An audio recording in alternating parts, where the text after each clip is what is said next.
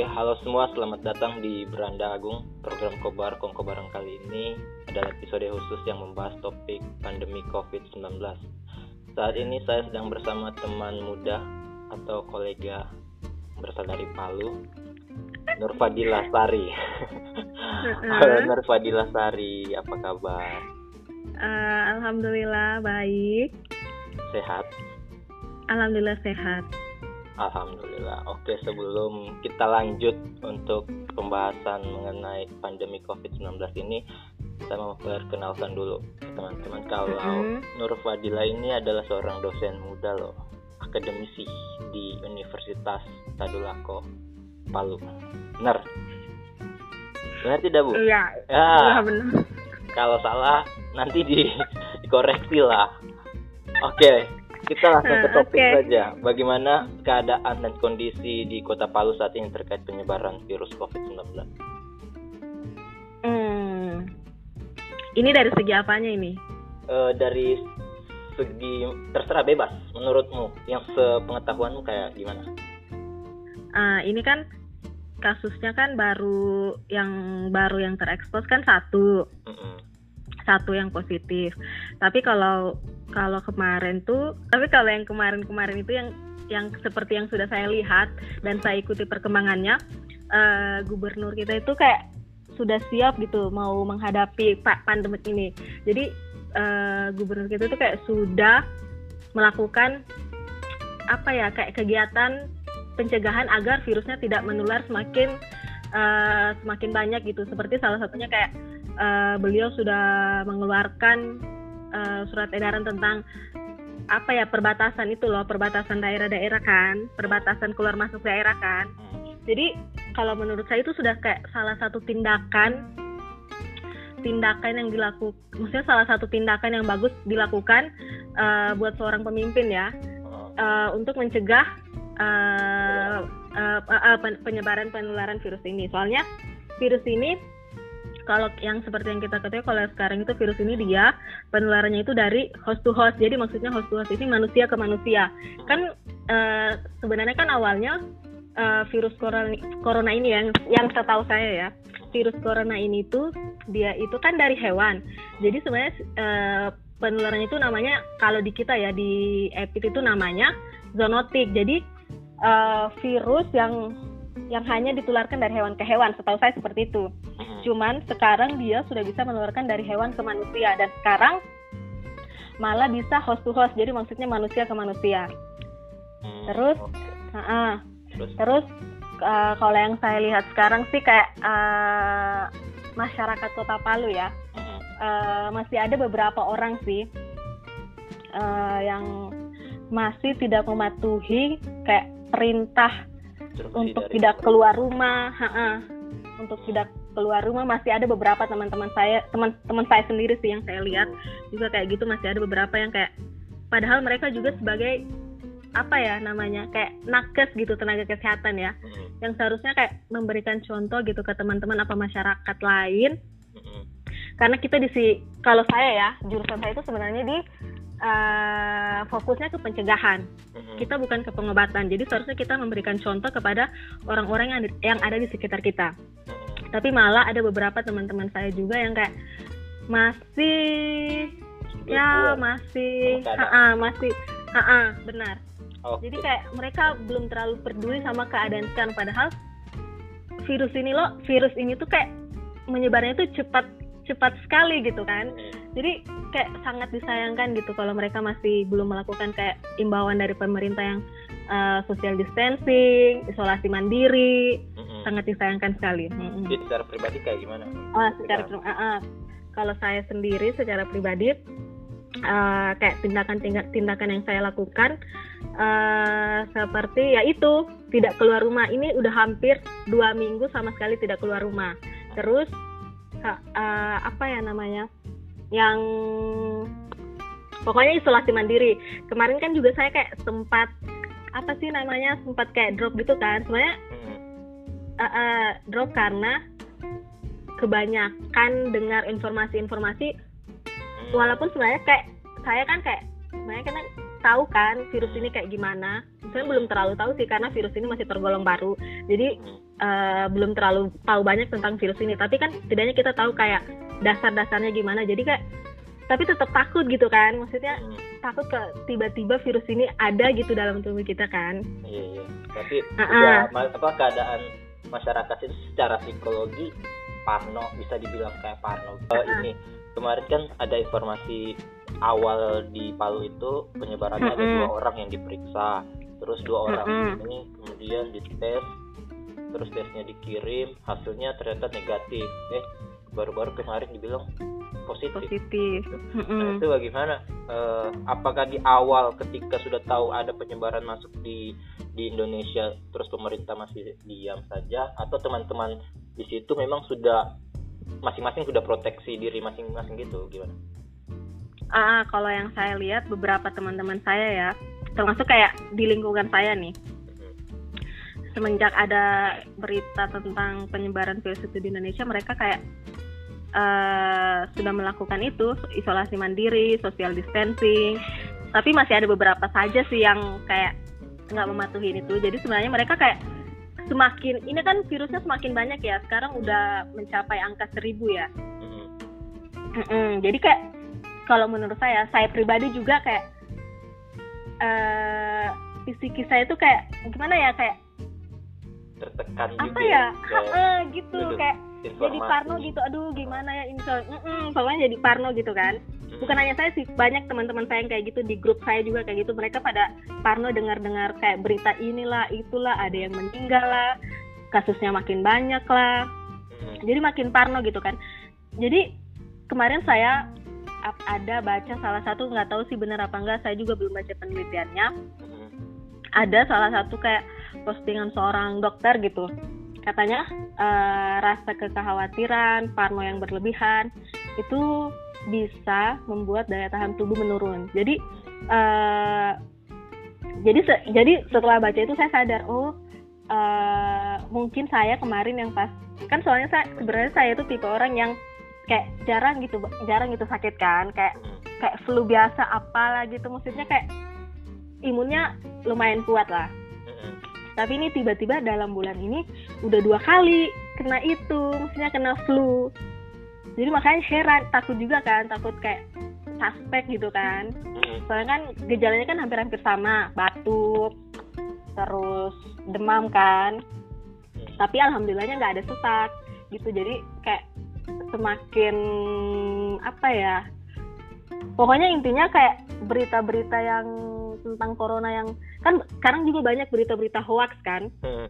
yang disebarkan jadi sebenarnya kayak kalau saya juga sih uh, biar untuk apa ya untuk eh, proteksi saya sendiri selain jaga imun saya yaitu sekarang kayak jarang gitu baca-baca berita tentang apa berita-berita kayak misalnya ada video yang disebar ini yeah. ini nggak nggak mau langsung kayak baca atau nggak mau langsung percaya biar nggak nggak bikin drop gitu biar imunnya makin kuat. Soalnya kan kita ini udah jaga imun udah minum vitamin olahraga makan makanan yang bergizi ya lumayan lah. Jadi kayak cuma gara-gara berita-berita hoax Alam, jadi bisa bisa uh, uh, bisa bisa buat daya tahan tubuh kita itu jadi ini lagi apa sih drop lagi. Makanya mending uh, uh, aja makanya mending kalau ada berita-berita. Kalau saya ya proteksi saya sendiri ya seperti itu. Jadi kalau misalnya kayak ada berita-berita yang kayak belum tentu video-video yang nggak jelas gitu sumbernya dari mana. Mending ya mending nggak usah dilihat. Mm -mm. benar, benar berarti ada hubungannya juga penyebaran ya, maksudnya apa e, kondisi tubuh seseorang itu sama psikologinya mm -mm. Me, menerima informasi-informasi itu. Menerima benar-benar sekali. Mm -mm.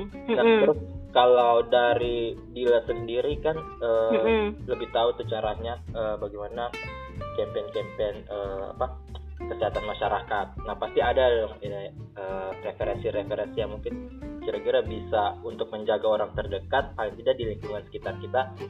Ada formulanya tidak? Gimana dengan keadaan seperti informasi yang banyak, apa yang harus dilakukan ke pemerintah? Bagaimana kalau dari Dila sendiri? Uh, ini kan juga kemarin pemerintah eh, Bapak Presiden kita kan kayak ngumumin hmm. buat dilakukan rapid test kan. Nah, itu mm, sebenarnya uh, sebenarnya saya pribadi juga kalau kita di Kesmas ya, di EPIT ya, di EPIT tuh namanya screening. Uh-uh. Nah, jadi screening ini namanya kan uh, atau deteksi dini, deteksi dini kan. Jadi sebenarnya kalau uh, justru screening itu kayak lebih efektif gitu dilakukan, tapi nggak tahu ya sampai sekarang sampai sekarang kayak belum itu udah dari minggu lalu ya dikatakan hmm. presiden apa baru minggu ini ya? Minggu kemarin. Iya, uh, ya lupa soalnya. Terus tapi kayak belum terrealisasi gitu kan Hmm. Jadi saya kayak cuma berharapnya ya segera terrealisasi karena itu cukup efektif untuk memisahkan antara yang sakit sama yang sehat ya, gitu ya. kan. Jadi kalau misalnya uh, uh, jadi kalau kalau saya pribadi ya kayak saran saya gitu ya itu screening deteksi dini. Deteksi. Jadi biar ketahuan. Jadi biar misalnya ada yang punya gejala gitu. Jadi mereka bisa langsung diisolasi apa isolasi mandiri atau isolasi dari uh, isolasi mandiri atau dibawa ke rumah sakit. Hmm jadi kayak jadi kayak terpisahkan apa ya gimana ya jadi kayak yang sakit sama yang sehat itu bisa terpisah jadi bisa ketahuan gitu kan hmm. bisa ketahuan jadi bisa uh, jadi bisa menekan angka penyebaran penularan uh, penularan ya, covid ini kalau saya kan, itu hmm, itu kan kemarin ini. juga uh, saya juga sempat ikuti pertama kali statement dari presiden mm -mm. cukup bisa membuat kita lebih lega lah maksudnya lebih lebih aman perasaan dengan mm -hmm. oh, oke okay, kita akan lakukan tes massal. Tapi ternyata masalahnya setelah statement itu keluar persiapannya belum benar-benar matang makanya agak benar lama sekali pengetahuanku seperti itu. Jadi iya benar sekali. Dan itu tidak tidak mudah untuk untuk untuk mempersiapkan pendanaannya anggarannya itu. Nah itu yang kemarin yang setauku kenapa bisa agak lama dari statement itu. Ah. jadi agak mm. -hmm. Nah, mm -hmm. ini sih. tapi kalau ke aktivitas sehari-hari uh, di situ kan kemarin keluar mm -hmm. dari dari gubernur ada statement apa statement ada instruksi himbauan mm -hmm. work from home. Nah, itu mm -hmm. itu bagaimana? Di Palu dipatuhi secara 100% atau mm -hmm. hanya sebagian kantor yang mematuhi itu?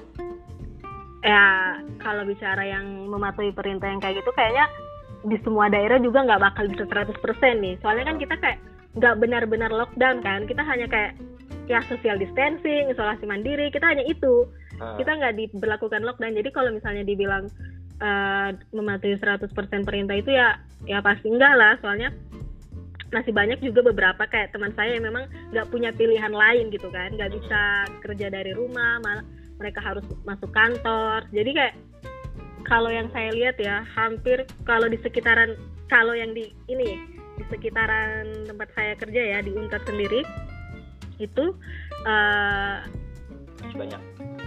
Enggak sih.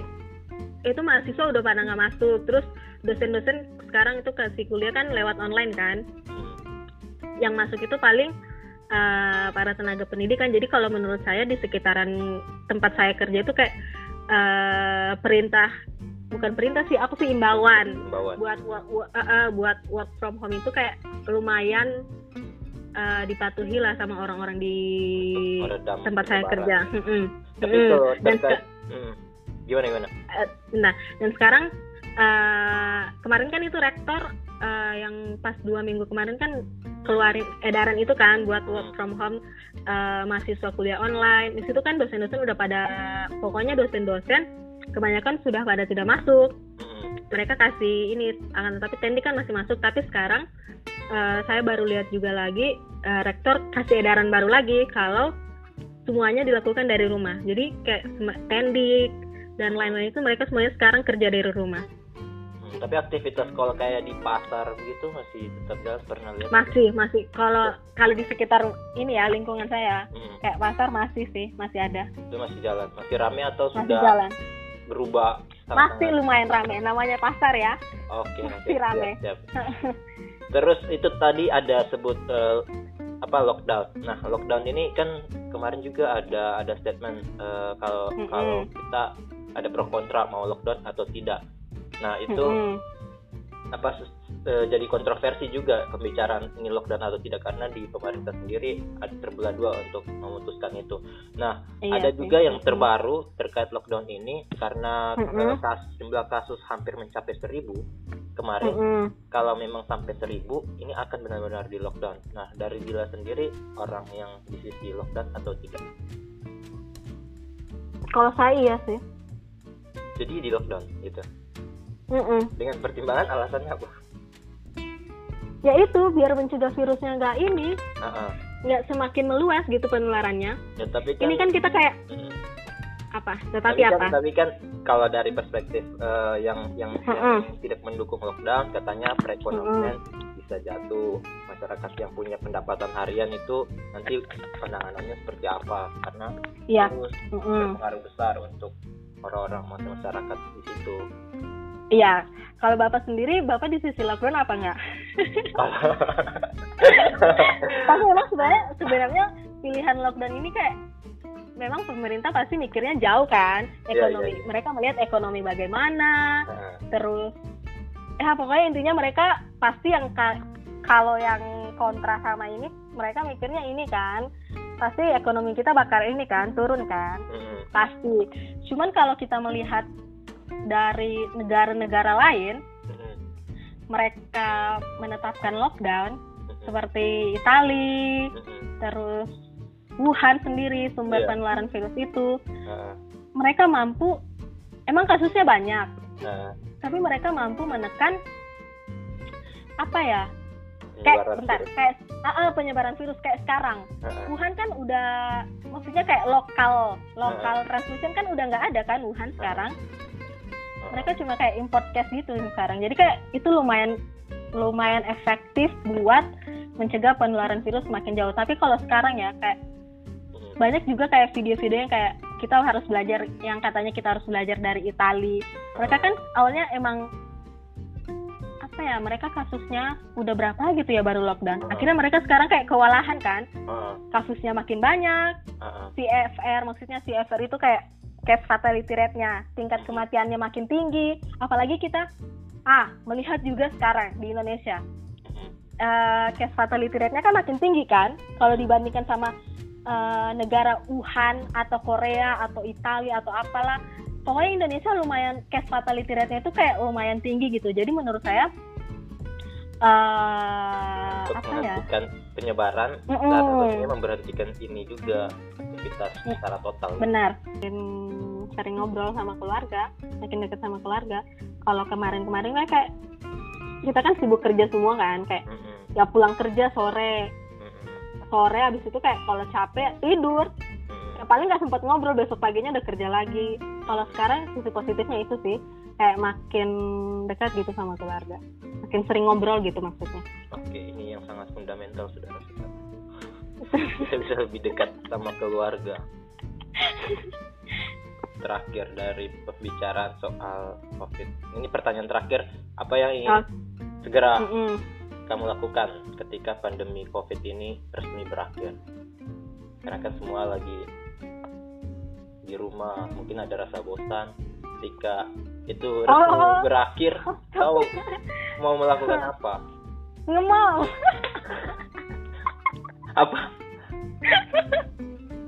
Nggak mau yang bisa dipungkiri juga sih hampir dua minggu di rumah tuh kayak emang kayak oh my god gimana ya kayak pusing juga emang sama sekali nggak ke mana-mana kan jadi kayak nggak ada hiburan gitu kan nggak bisa ngapa-ngapain juga paling di rumah doang. Negatifnya itu berat badan makin naik. Ada pengaruh dengan berat badan. Iya itu. yang sebenarnya begitu. Iya. Lebih kepada kegiatan-kegiatan sosial yang sebenarnya bertemu gitu kan. Benar sekali. Maksudnya, bertemu teman-teman untuk menggibahkan sesuatu. Iya benar bukan social distancing lagi. Bukan social distancing oke okay, ya kayaknya kita sudah di penghujung pembicaraan. Jadi kita akhiri pembahasan covid ini. Mm -hmm. terima kasih ah, banyak. bentar. Saya mau kasih kayak pesan-pesan gitu. Apa itu? Nah, uh, kayak cara mm-hmm. kan sebenarnya ini inti dari uh, penyebaran virus ini sebenarnya kan kan sistem imun kita ya. Iya, sebenarnya betul. intinya itu sistem imun kita. Nah. Jadi kalau kayak kayak tips-tips gitu dari saya biar ya. menjaga kayak nah. imun kita biar tetap kuat gitu kan. Kalau saya, ya, hmm. ya, ya. kalau yang yang saya tahu ya hmm. salah satunya tuh kayak makan makanan yang bergizi makan sayur lah pokoknya makan sayur hijau hmm. terus uh, olahraga juga biar ya kalau saya sih olahraganya paling kayak jalan-jalan gitu sih kayak jalan-jalan bentar doang nggak terlalu sam maksudnya setidaknya ada pergerakan gitu. Terus sama konsumsi vitamin kalau saya itu konsumsi vitamin. Konsumsi vitamin pokoknya vitamin yang mengandung vitamin C. Vitamin C. Vitamin C. Itu ada yang bilang juga katanya jemur-jemuran nah itu itu nah itu kalau menurut saya masih banyak orang yang kayak salah persepsi sama uh, anjuran buat berjemur itu. Hmm. sebenarnya uh, kalau maksudnya berjemur itu bukan bukan bukan mencegah kita maksudnya bukan membunuh virus atau apa pun itu bukan. Uh, kita menjemur itu buat dapatin vitamin gitu. Uh, uh, berjemur itu buat ini kita buat dapat ada yang namanya ultraviolet. Hmm. kalau yang setahu saya ya maksudnya kayak ultra UVB UVB lah singkatannya UVB hmm. hmm, kita berjemur itu kita dapat UVB nah di UVB ini dia kayak setahu saya ya tapi mungkin bisa saja saya salah dia tuh kayak mengandung provitamin gitu provitamin D3 jadi nah provitamin D3 yang kita dapatkan ini ini nanti pokoknya akan di dalam tubuh kita ini di dalam tubuh kita ini nanti akan dirubah jadi vitamin D3. Nah, vitamin D3 ini bagus untuk sistem imun tubuh. Hmm. Jadi bukan bukan bukan untuk kayak bukan membunuh untuk virus, virus. Hmm, bukan. Jadi, iya benar. Imun tubuh. Karena inti dari semuanya, maksudnya inti dari virus ini, maksudnya inti dari semua virus-virus ini itu kan sistem imun kita kan. Hmm. Pokoknya itu rajin olahraga terus harus makan tetap makanan jaga kesehatan mm -mm, harus tetap jaga kesehatan terus istirahat yang cukup juga oke siap terima kasih ibu dosen mm -hmm. yang baik. Kita akhiri saja pembicaraan ini oke. okay. nanti uh, pembicaraan selanjutnya yang lebih yang lebih mendetil ada di iya tentang virusnya ya. Iya. Siap. Makasih bu.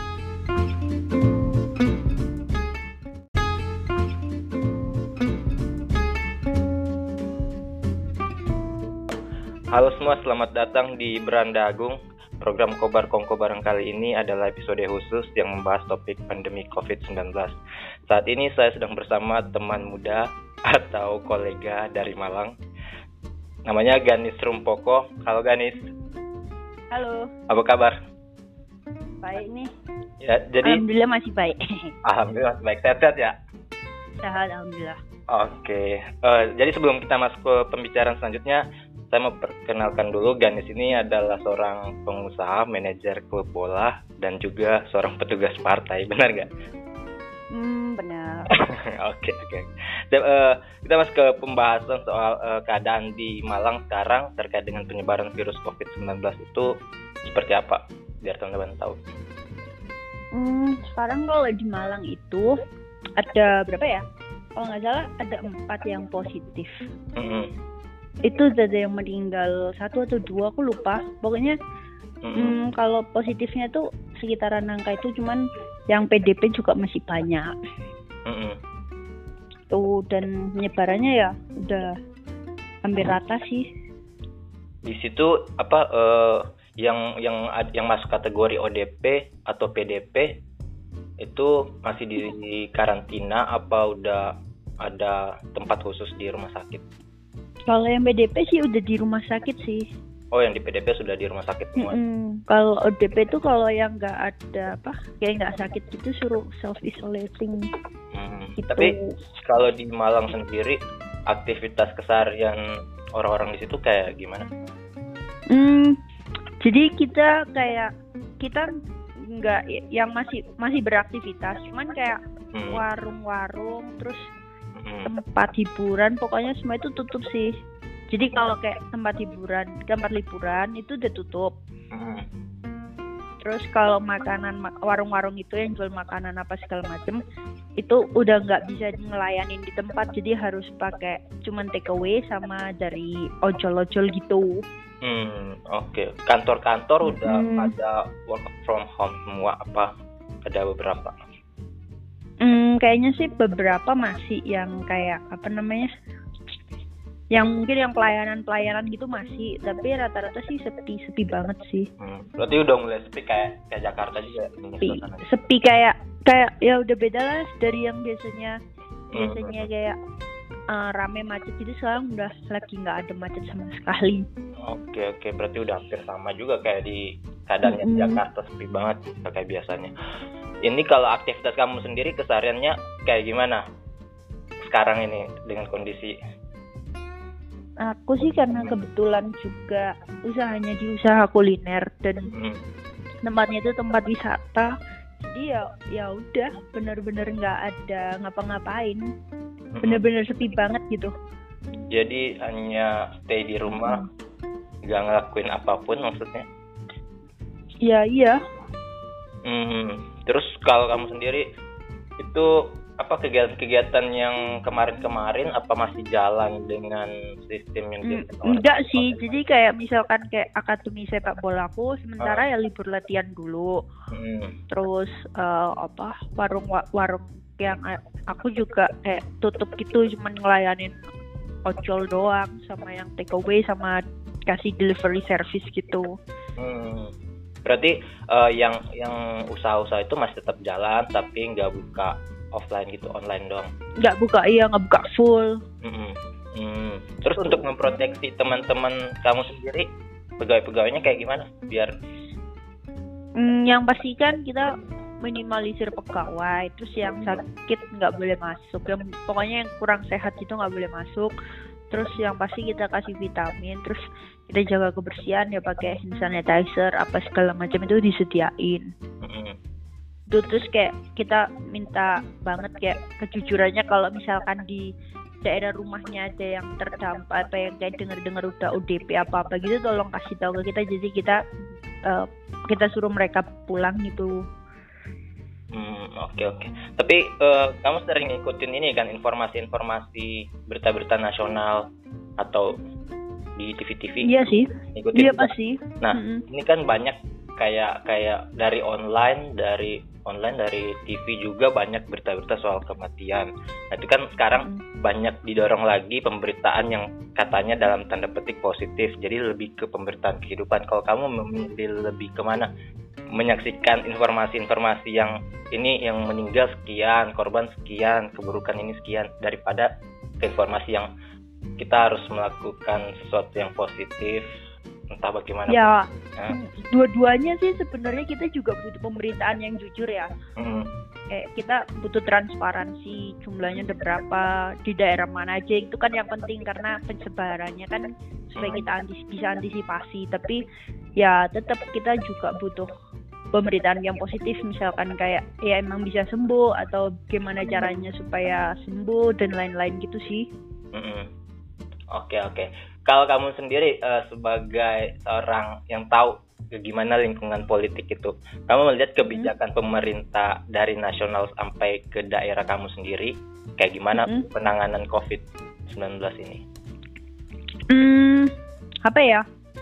Jadi bilang belum kompak sih satu sama lain gitu. Uh, uh, terus kadang -hmm. kadang beberapa beberapa daerah itu mungkin kayak malah belum ngerti nah. ngerti ini penyebarannya itu kayak gimana jadi kayak malah malah yang dilakuin itu kayak seremonial seremonial gitu yang malah ngumpulin banyak orang terus malah malah jadi menyebar nyebarin penyakit gitu kan hmm.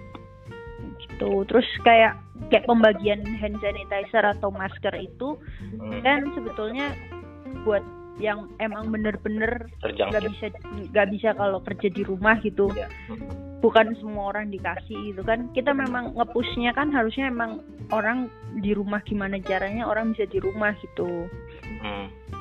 kalau dari pemerintah daerah kamu di Malang itu kayak gimana mm -hmm. penanganannya sejauh ini? Upaya dari sebelum masuk penyebaran virus ke situ sampai sekarang kayak gimana?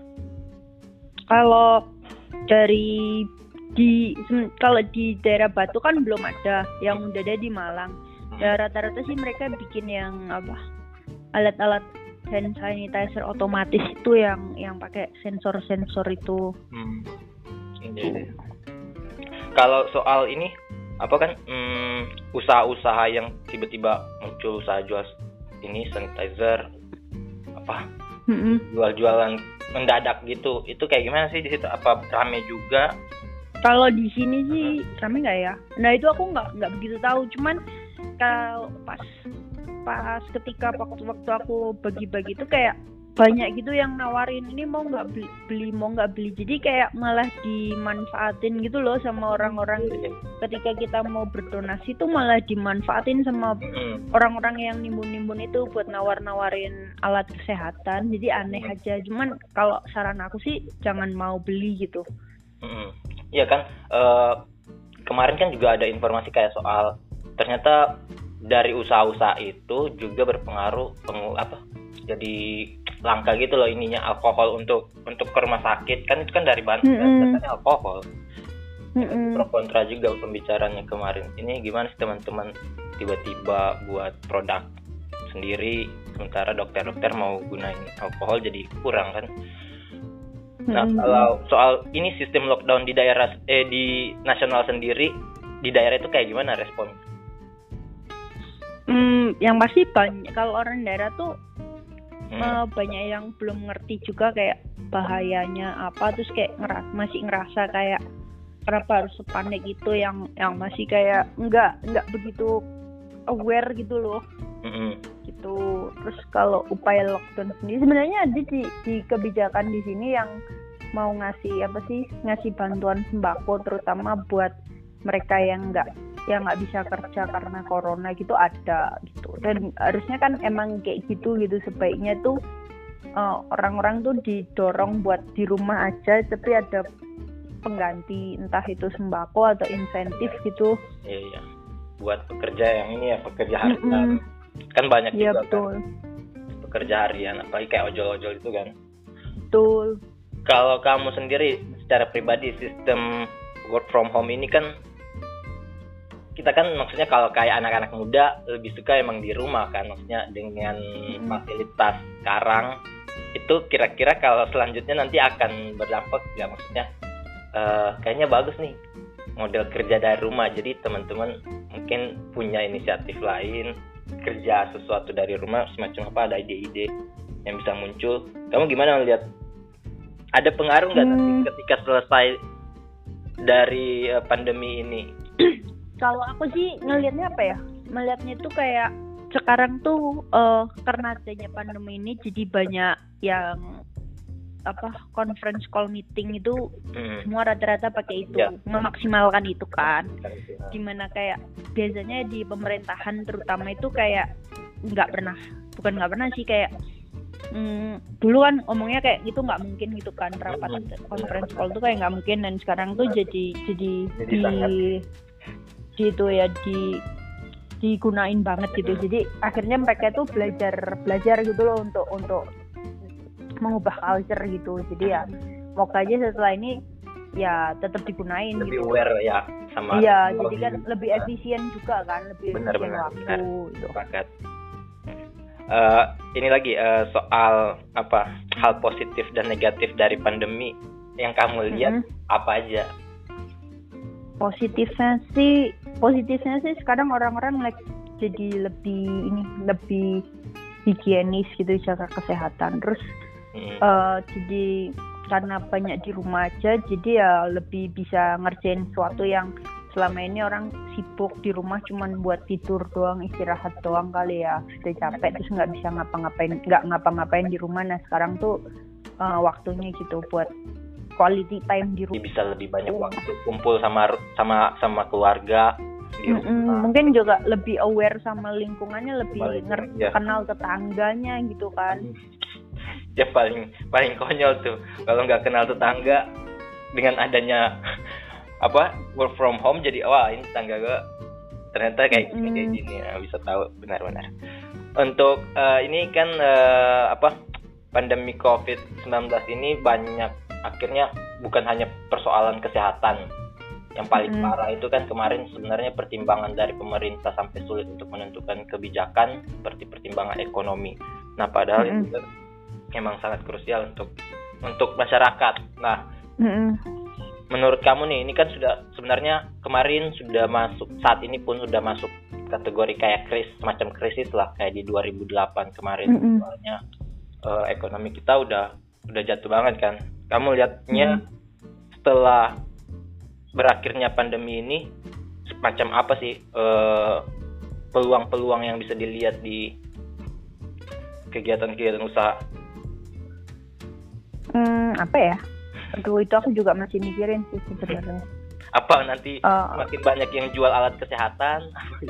hmm, nggak tahu sih. Kalau setelah ini sih Ya, yang pasti kalau belajar dari eh, krisis-krisis uh, yang ada, krisis-krisis ekonomi yang ada, misalnya uh, yang memperbaiki krisis itu uh, UMKM, UMKM. Jadi ya semoga nanti setelah ini lebih banyak UMKM yang muncul gitu, yang yang naik kelas.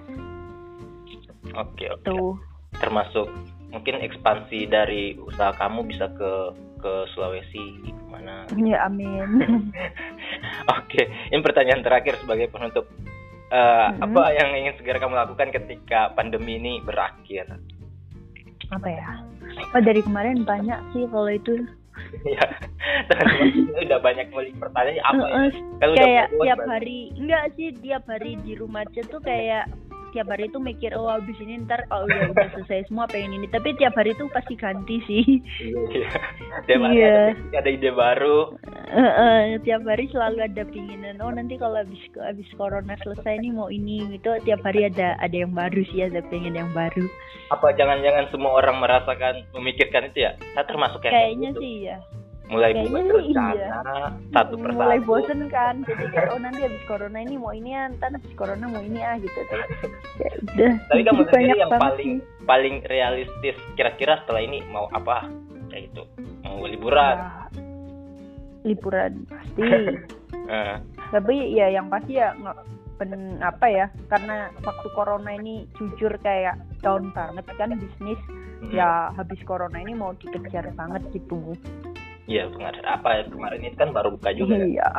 Kan? Kita sudah di penghujung pembicaraan, nggak perlu panjang hmm. lebar, biar nanti kita mendetil kita di pembicaraan selanjutnya. Oke nih. Oke. Okay. Makasih banyak ya. Ya.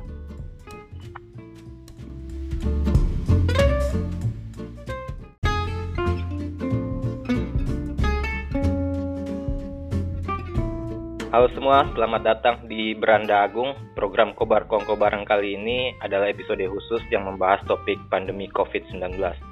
Saat ini saya sedang bersama teman muda atau kolega yang berasal dari Makassar.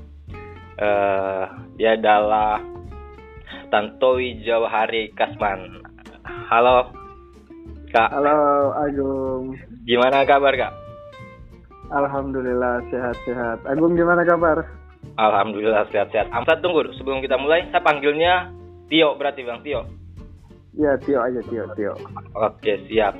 Nah, jadi teman-teman sebelum kita masuk ke pembahasan lebih lanjut, uh, mau perkenalkan dulu uh, Bang Tio ini adalah seorang akademisi dan dia juga lulusan dari Universitas Coventry University di UK.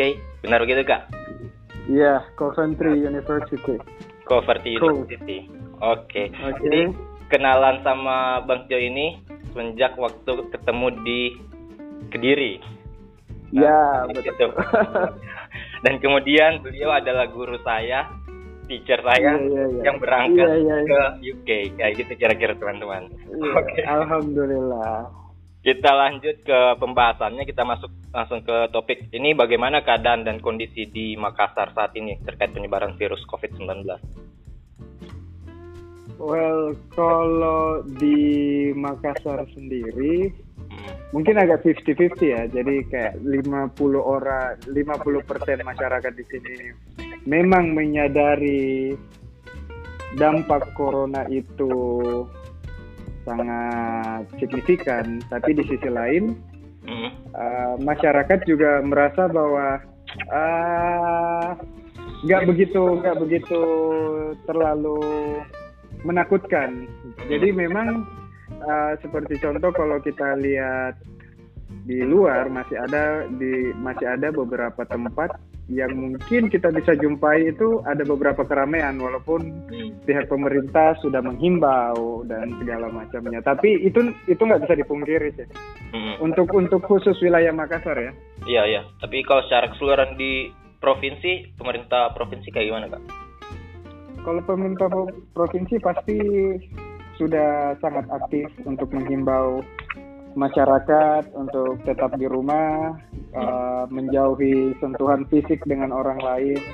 Karena jujur di Makassar sendiri penyebarannya cukup signifikan kalau kalau dari saya sih. Saya ngelihat beberapa data database yang ada. Uh, dampak di aktivitas keseharian kan ini uh, jadi ada apa work from home. Nah, uh, ya, dampak di lingkungan atau di pekerjaan keseharian sehari-hari seperti apa itu kak uh, melihat keadaan sekarang? sebenarnya work from home itu atau WFH mm-hmm. itu sebenarnya sesuatu yang positif ya yeah. menurut aku karena mm. karena di sisi lain walaupun memang anak-anak muda yang istilahnya mereka ekstrovert mm-hmm. agak agak pusing ketika itu harus kita itu harus uh, tinggal lama di di rumah tapi ada beberapa ada beberapa dampak positif yang saya lihat. Misalnya kalau kita melihat pekerjaan, misalnya pekerjaan itu ternyata kita bisa mengakses sesuatu itu nggak perlu kita harus keluar gitu. Oh ternyata kita merasakan oh gini loh dampak teknologi yang sekarang itu makin makin merasakan gitu. Jadi lebih maksimal penggunaan teknologi. Iya penggunaan teknologi masih maksimal. Terus uh, di sisi lain positif yang saya dapat stay at home itu be, apa tinggal di rumah itu betul-betul bagaimana kita lebih merekatkan uh, silaturahmi antara orang-orang di rumah keluarga yang kalau hari biasa atau belum ada COVID-19 ini mungkin sibuk ketemunya cuma malam jadi lebih mer me mempererat Iya, oke. Okay. Kalau terkait sama ini kan juga kayak work from home, terus sementara masih ada juga e, masyarakat, bahkan masih banyak masyarakat yang pekerjaannya itu pendapatan harian, terus kemudian hmm. dengan adanya work from home dia berpengaruh pada pendapatan harian dari masyarakat. Itu menurut Katia sendiri bagaimana kalau dengan menyesuaikan dengan keadaan di Makassar masyarakat? Artinya Ya, ya betul, betul, betul. Artinya ketika kita berbicara COVID-19, artinya kita berbicara tentang uh, ketakutan. Hmm. Ada ada orang ber, berpendapat bahwa work from home itu bisa menjadi lebih baik yeah. dengan ada beberapa benefit-benefit yang kita bisa terima. Tapi di sisi lain kita tidak bisa pungkiri bahwa memang ada orang-orang yang mm -hmm merasakan dampak negatif ketika mereka harus stay di rumah. Yeah, Jadi kalau kalau kita melihat melihat or di Makassar sendiri, memang di Makassar sendiri kenapa saya bilang di dari dari awal tadi kalau 50% masyarakat belum merasakan itu sebuah wabah yang menakutkan karena memang di sisi lain mereka harus berpikir bahwa hmm. kalau kita nggak kerja kita cari duit dari mana Betul. Nah itu memang sangat sangat terasa ketika kita lihat khususnya kalangan-kalangan menengah ke bawah itu sangat terasa dampak dampak dampak uh, untuk himbauan untuk tinggal di rumah itu orang-orang yang berada masyarakat yang berada pada golongan menengah ke bawah. Misalnya uh, ojek online. Ya, kalau di di Makassar itu masih ada becak masih masih ada becak. Terus uh, tukang bangunan itu masih masih mereka masih menolak untuk tinggal di rumah. Buru-buru terus iya buru-buru pabrik UKM UKM, UKM iya pedagang kaki lima maksudnya. Jadi mereka itu memang di sisi lain ambigu gitu. Kalau mereka tinggal iya. mereka mau makan apa? Ya tapi ketika mereka jalan kadang juga mereka was-was di jalan. Jadi ah. kayak kita makan buah si malakama gitu. Ya, iya jadi ada bahayanya sisi kita hmm. harus dituntut oleh hmm. kebutuhan hidup iya jadi sangat miris sih untungnya makanya untuk untuk teman-teman para pendengar podcast Branda Agung ya paling tidak kalau memang harus stay di rumah stay di rumah mari doakan teman-teman atau masyarakat yang lain yang harus berjuang di luar Tepat gitu. sekali tapi terkait sama uh, apa pro kontra dari lockdown atau tidaknya ini hmm. uh, dari Katia sendiri lebih melihat lebih memilih yang mana apa kita harus ah. lockdown atau tidak Oke, ini pertanyaan menarik sih sebenarnya. Ketika kita bicara lockdown apa enggak, ini dari sepengetahuan cetek saya ya. Maksudnya, ya, ini pribadi, mm. bukan nggak nggak betul 100% tapi ini pendapat saya. Jadi ketika kita berbicara tentang uh, eh, self quarantine itu kita harus berbicara lebih besar dulu gitu kayak sebenarnya virus ini ancaman atau bukan hmm. nah itu yang harus kita ketahui nah ketika orang itu menganggap wah virus ini ancaman karena sudah memakan korban jiwa yang jumlahnya besar hmm. Oke, okay, kalau memang ini virus ancaman, ini ancaman kesehatan atau ancaman negara? Ya. A atau nation threat? Hmm. Ya kan? Ya, ya, ya. Nah, kalau kita melihat uh, skala internasional berhubung ini memang background uh, background study saya hubungan internasional, uh. WHO itu sudah mengumumkan bahwa lockdown itu sudah harus. Ya benar-benar karena sudah masuk pandemi kategori. Iya betul, sepakat. Nah, ada beberapa negara yang memang masih kalang kabut apakah harus lockdown atau tidak. Uh. Nah, dengan alasan ekonomi bisa lumpuh, hmm. biaya pangan yang mahal, ya. rugi, tidak ada dana dan segala macam. Salah satu contohnya adalah Indonesia. Uh. Nah, kalau kita berbicara Indonesia terkait COVID-19, artinya kita juga harus bercermin dengan negara-negara lain. Ya. Itali hmm. merupakan contoh yang besar. Itali dan Iran. Kalau menurut saya Itali sama Iran merupakan contoh yang yang yang tepat. Uh. Kenapa sih kenapa sih kita harus memikirkan lockdown? Ya. Karena kedua negara ini termasuk negara yang telat lockdownnya. Jadi apa yang resiko apa yang mereka mereka dapat kematian hmm. akibat COVID yang sangat tinggi. Iya, karena nggak menerapkan lockdown. Hmm. Betul. Padahal Jadi, negara itu termasuk negara yang kuat juga kayak Italia kan eh, apa ketersediaan yep. tenaga kesehatannya lumayan hmm. besar kan. Hmm. Jadi, artinya, ya artinya lockdown dan tidak lock, lockdown dan tidak lockdown ini memang ambigu, tetapi pemerintah sudah seharusnya ambil sikap. Hmm. Oke, okay, kalau kita kalau kita kita berbicara tentang ekonomi dan kesehatan karena ini dua nih alasan kenapa Indonesia tidak lockdown antara ekonomi dan kesehatan. Yang mana sih yang lebih penting gitu? Hmm. Oke, kita melihat contoh kacamata yang lain. Kita melihat Vietnam, Arab Saudi, Korea Selatan.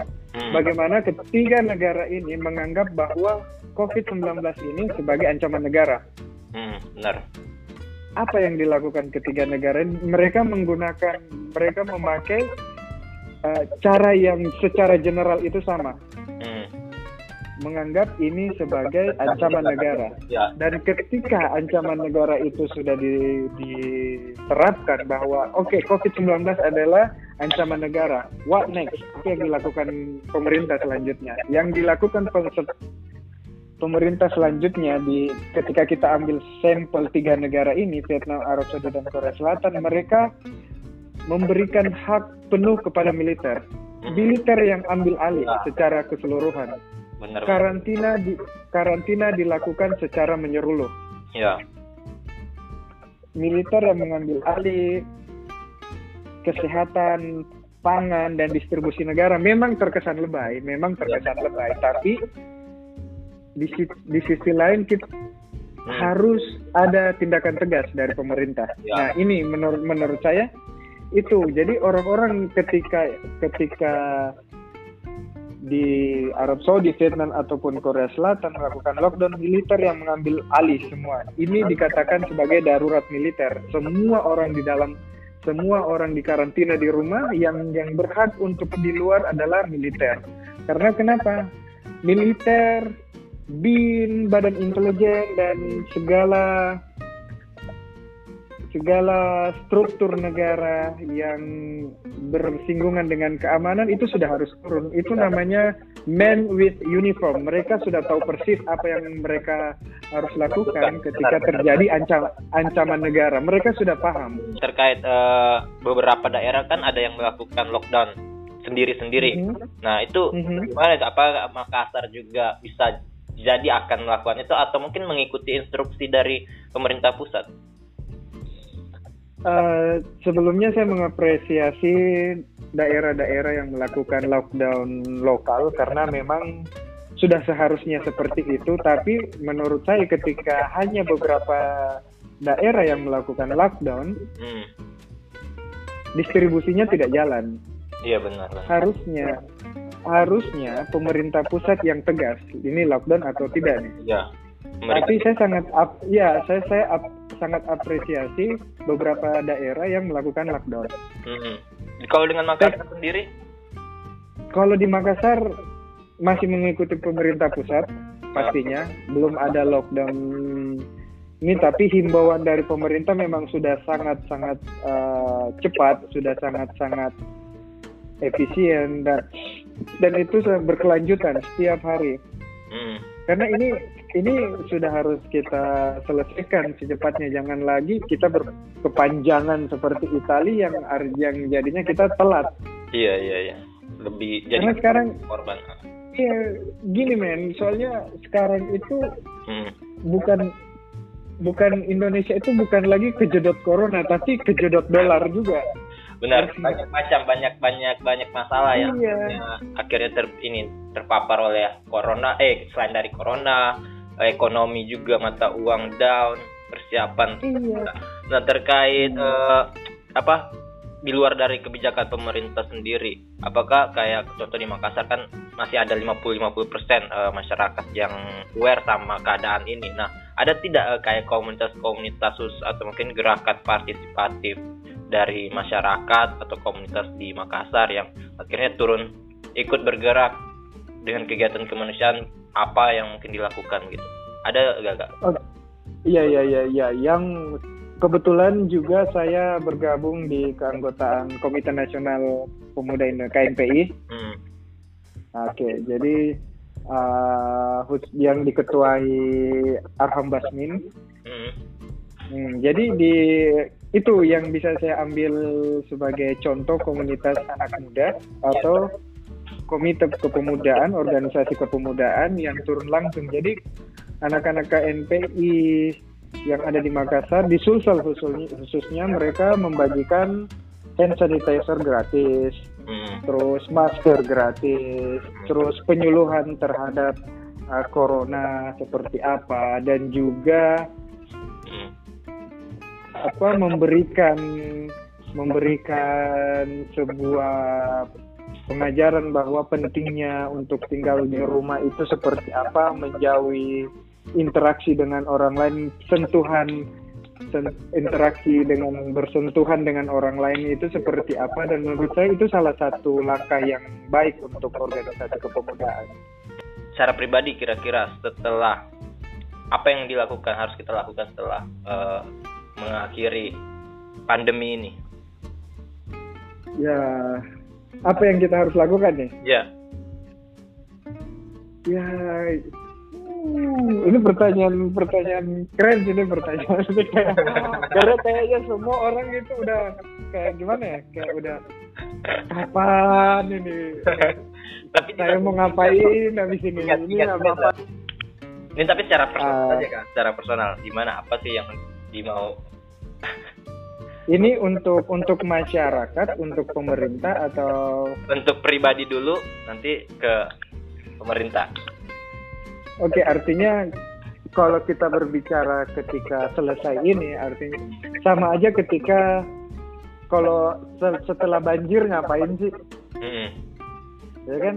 Yeah. Kan ini istilahnya kita sama-sama bencana, tapi memang modelnya aja yang berbeda kan. Hmm. Jadi kayak ketika ketika corona ini berakhir, amin ya Allah. Amin. Jadi apa yang kita lakukan ya berbenah.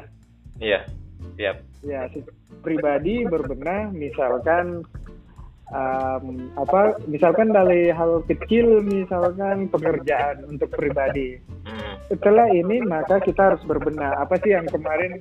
Karena tidak mungkin juga uh, work from home ini merupakan sesuatu yang sempurna, tapi pasti ada kekurangan-kekurangan di situ. Yeah. Kayak kita nggak pernah meeting, hmm. gimana gimana hal-hal yang kita tidak pernah sentuh ketika kita ada di rumah nah itu kita benahi itu secara pribadi hmm. yeah, yeah, nah secara pemerintahan ya lagi-lagi ketika ya contohnya ketika rumah banjir apa yang dilakukan? Yang nggak mungkin langsung beraktivitas tapi kita berbenah. ngangkat barangnya dulu beres-beresin nyapunya beresin rumahnya dari air-airnya. Ya kurang lebih seperti itulah. Iya iya membenahi kembali karena ini ini ini wabah. Dan saya saya merasa ini seperti bencana yang ya kita nggak kita juga nggak mau itu terjadi tapi ini terjadi ini cobaan. Saya tidak men, saya tidak menyalahkan pemerintah atau menganggap pemerintah ini salah maksudnya saya saya yakin pemerintah punya niat punya punya orang-orang yang cerdas di yang ada di sana Hmm. Tapi ini pribadi saya, kenapa saya merasa bahwa lockdown itu sudah harus. Yeah, yeah. Jadi tidak menyalahkan. Saya justru malah mengapresiasi meskipun uh, tidak lockdown, tapi ada beberapa usaha-usaha yang dilakukan oleh pemerintah. Hmm. Jadi uh, poinnya kita paling tidak uh, dengan dengan stay at home kita terus mengikuti perkembangan seperti apa dan kalau ada uh, kemampuan lebih kita bisa ikut mendorong bagaimana sih kebijakan yang harus diambil masyarakatnya harus yeah. apa dan kita sendiri harus berbuat apa gitu. Oke okay, kak. Terima kasih uh, semua para pendengar. Sampai jumpa di episode selanjutnya.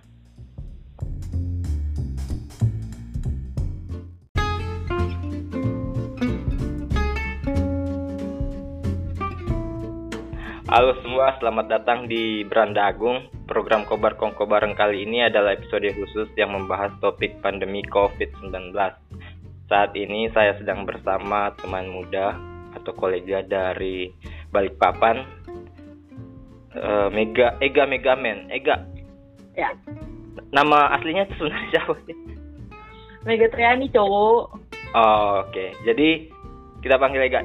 Uh, Ega ini adalah seorang seorang aktivis aktivis lingkungan sih ya. Ega apa kabar Ega? Baik, baik, baik. banget. Sehat. Tapi sehat, alhamdulillah. Tapi nggak tahu nih, aku positif atau negatif atau gimana. Jangan lah. kita kita semua nggak ada yang tahu kan? Iya iya iya, kan belum dites. Iya benar. Yang penting tetap jaga kesehatan yang paling utama kita masuk ke topik langsung aja ya. Uh, ini bagaimana keadaan dan kondisi di Balikpapan saat ini terkait penyebaran virus COVID-19? Aku sih barusan dapat kabar hari ini, hmm. itu tuh udah ada 17 orang yang positif. Hmm. Cuman belum aku cek lagi ya kebenarannya barusan dari temen dari kakak dari saudara gitu. Kalau kemarin-kemarin sih awalnya pertama kali aku datang ke Balikpapan ada delapan. Ada delapan. Hmm. Iya, sekarang udah ada 17 mungkin yang sekitar empat harian gitu hmm. udah jadi 17 yang ODP atau PDP uh, nah kalau itu saya kurang update tuh hmm. yang ODP PDP-nya tapi situasi di Balikpapan sendiri seperti apa aktivitas masyarakat di situ sebenarnya sih kalau mas kalau di apa di masyarakatnya hmm. teman-teman keluarga di sekitar saya udah udah benar-benar pada social distancing gitu udah pada stay di rumah aja uh-huh. terus di lingkungan rumah saya juga udah mulai sepi cuman uh-huh. yang aku lihat sih uh, teman-teman yang masih nongkrong itu di balik kota sendiri sering polisi itu sering patroli. Jadi kalau misalnya ada kumpulan-kumpulan gitu di patroli disuruh bubar. Situasinya sih udah udah sejauh itu sih. Jadi kayak pemerintah bertindaknya kayak gitu. Kemarin aku aku ke dokter gigi tuh ya keluar ke dokter gigi. Udah sepi jalanan udah sepi. Oh sudah ada sepi ya udah pada sepi mall, mall juga udah hmm. mall juga udah ditutup loh. Oh semua mall mall udah ditutup uh, tempat-tempat keramaian kayak gitu? Ya tempat-tempat keramaian udah ditutup. Oh, berarti udah udah udah siap semua ya? Maksudnya dari pemerintah sendiri sudah ambil tindakan cepat juga untuk iya. Oke. Okay. cuman yang aku miris itu Apanya di bandara itu nggak ketat. Maksudnya seperti? misalnya hmm. kemarin kan aku dari Sulawesi ya hmm. tanggal 23 hmm. itu udah dikonfirmasi ada enam orang yang covid yang positif corona. Terus aku pulang ke Balikpapan aku pikir situasinya akan akan ketat gitu di bandara. Hmm. ternyata aku nggak di aku nggak dicek sama sekali. Itu normal kayak biasanya? Iya kayak normal biasanya. Nggak ada apa-apa.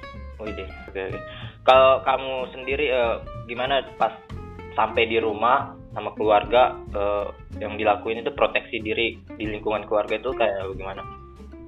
Kalau di keluarga aku sih cukup heboh ya mereka. Mm-hmm. Jadi pertama kali aku datang langsung jangan tuh jangan tuh cuci tangan cuci tangan gitu gitu yang heboh gitu langsung ganti baju ganti baju atau enggak mandi mandi.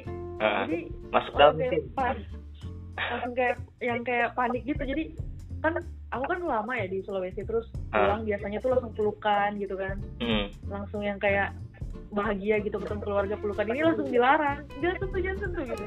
Najis najis Iya kayak ya benar kayak gitu kayak gitu. Ganti baju ganti semua terus langsung disemprot semprot gitu. Mm-hmm. Terus aktivitas di ini di rumah maksudnya dari dari dari orang tua sendiri masih ada yang masuk kantor apa udah di rumah semua? Kebetulan nih uh, kalau di rumahku nggak ada yang kerja yang di perusahaan gitu sih. Uh, ya lebih kayak usaha-usaha. Jadi ya uh, kami stay di rumah uh, kami menghabiskan waktu bersama ngobrol iya iya gitu. lebih oh, terus waktu uh -uh.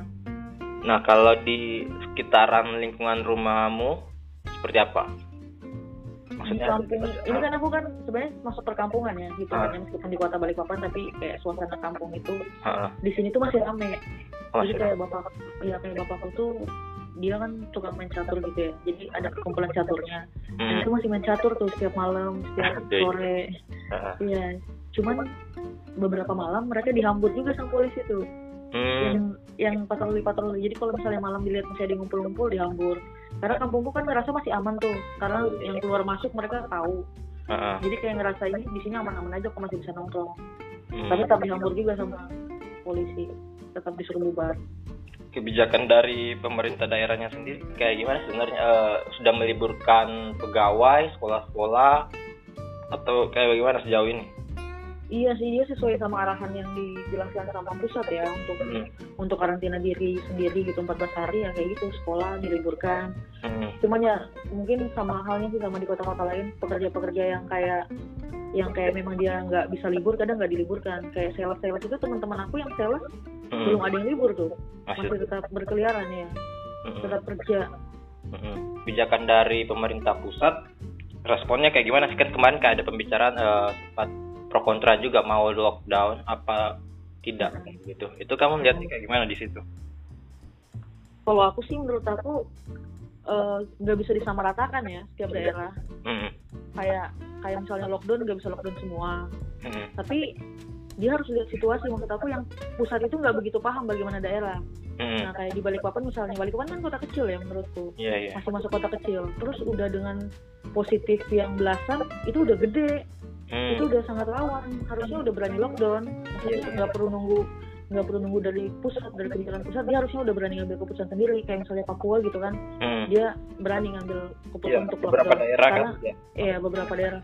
Karena mungkin dia paham kan kondisi kondisi daerahnya mereka jadi itu nggak bisa nunggu pusat nggak bisa nunggu arahan pusat harus kita ambil ambil kebijakan sendiri karena kita yang lebih tahu tahu lebih tahu situasi di sini gitu misalnya informasi tadi yang di bandara itu kan belum ada pemeriksaan sama sekali itu lumayan memberi potensi besar kalau penyebaran di situ bisa meningkat. Iya, iya kan? Benar, benar. Gak ada karena di situ kan akses uh, keluar masuk. Orang-orang datang ke Balikpapan ya kan? Iya, lagian juga pengecekannya di bandara itu apa sih? Cuman suhu doang. Mm. Banyak juga kan yang lolos misalnya suhunya tinggi atau suhunya biasa-biasa aja tapi ternyata juga dia positif. Karena kan tubuh kita kan beda-beda ya responnya. Iya. Jadi tetap tetap nggak akurat juga. Kalau memang mau di lockdown kan, ini lockdown sekalian. Keputusan lockdown itu kan kemarin pertimbangannya karena uh, ada kayak seperti kegiatan ekonomi, pertimbangannya terkait dengan pekerja-pekerja harian. Nah itu kalau melihat dengan daerah di daerah Balikpapan sendiri, apa memungkinkan itu di lockdown? Ketika di lockdown masyarakat siap dengan konsekuensinya. Nah, itu yang harusnya di, juga dipikirkan maksud aku lockdown itu nggak serta merta benar-benar pure langsung hmm. habis, tapi ada SOP-nya, maksudnya kayak ada oh lockdownnya kita misalnya uh, beberapa tempat kayak kayak misalnya Gojek atau yang memang nggak bisa nggak bisa off gitu kan atau warung-warung makan hmm. itu tetap, tapi misalnya dengan dengan difasilitasin apa, dengan difasilitasin pengecekan atau enggak? Hmm. difasilitasin oh cuci tangan atau apa, jadi tetap harus ada aturan. Hmm. meskipun dia lockdown harus ada persiapan dulu ya ini. Iya benar-benar harus dipikirkan. Iya. Benar-benar harus dipikirkan terus didiskusikan. Maksudnya dipikirkan itu buat masyarakat kecilnya gimana? Buat yang apa yang ngejalanin aktivitas ekonomi rodanya gimana terus untuk ekonomi daerah gimana itu harus dipikirkan matang-matang sih memang kita nggak bisa langsung lockdown lockdown aja maksud aku 14 hari ini 14 hari kita disuruh karantina ini hmm. itu jadi evaluasi gitu loh jadi evaluasi pemerintah daerah untuk memikirkan setelah dua minggu ini apa hmm. setelah dua minggu ini kita ngambil keputusan apa hmm. karena misalnya melihat dua minggu ini bisa jadi akan meningkat bisa jadi juga menurun hmm. jadi mereka harus siap untuk itu gitu kalau meningkat mereka harus gimana kalau menurun mereka harus gimana Nah masyarakat kan saat ini kan cuma bisa berdiam diri di rumah nih, yeah. sementara beberapa orang yang memang bisa di rumah di rumah aja. Mm. Nah jadi di situ pemerintah harus tahu apa yang harus mereka ambil selama dua minggu ini. Jangan sampai dua minggu mereka nggak ada persiapan, tiba-tiba dua minggu berlalu ternyata apa yang terjadi nggak sesuai sama ekspektasi itu loh, mengerikan yeah. atau enggak lebih membludak kita kan nggak tahu ya. Iya yeah, benar benar. Dua minggu ini apa yang terjadi. Nah itu kan uh, juga kalau nggak ada persiapan seperti uh, kemungkinan terburuknya kan ketika kita berdiam hanya berdiam diri di rumah. Nah sementara persiapan dari pemerintah sendiri untuk skema uh, lockdown ini belum selesai kayak gitu. Itu kan hmm. juga bisa jadi kayak kebutuhan semakin meningkat dalam 14 hari. Terus sementara hmm. kita harus uh, mencari kebutuhan itu, maksudnya harus belanja, harus persiapkan ini, persiapkan itulah. Nah itu kan yeah. juga jadi ini jadi jadi masalah lain juga kan. Iya benar. Apalagi pekerja-pekerja harian yang harus memenuhi kebutuhannya tiap hari, sementara dia harus disuruh diam, kayak gitu. Kalau secara nasional sih emang menurut aku kita benar-benar belum siap, maksudnya belum siap ngadapin virus ini. Hmm. Jadi padahal berita soal corona ini udah udah dari beberapa bulan yang lalu, yeah. dari sebelum dia mau wabah ke Indonesia.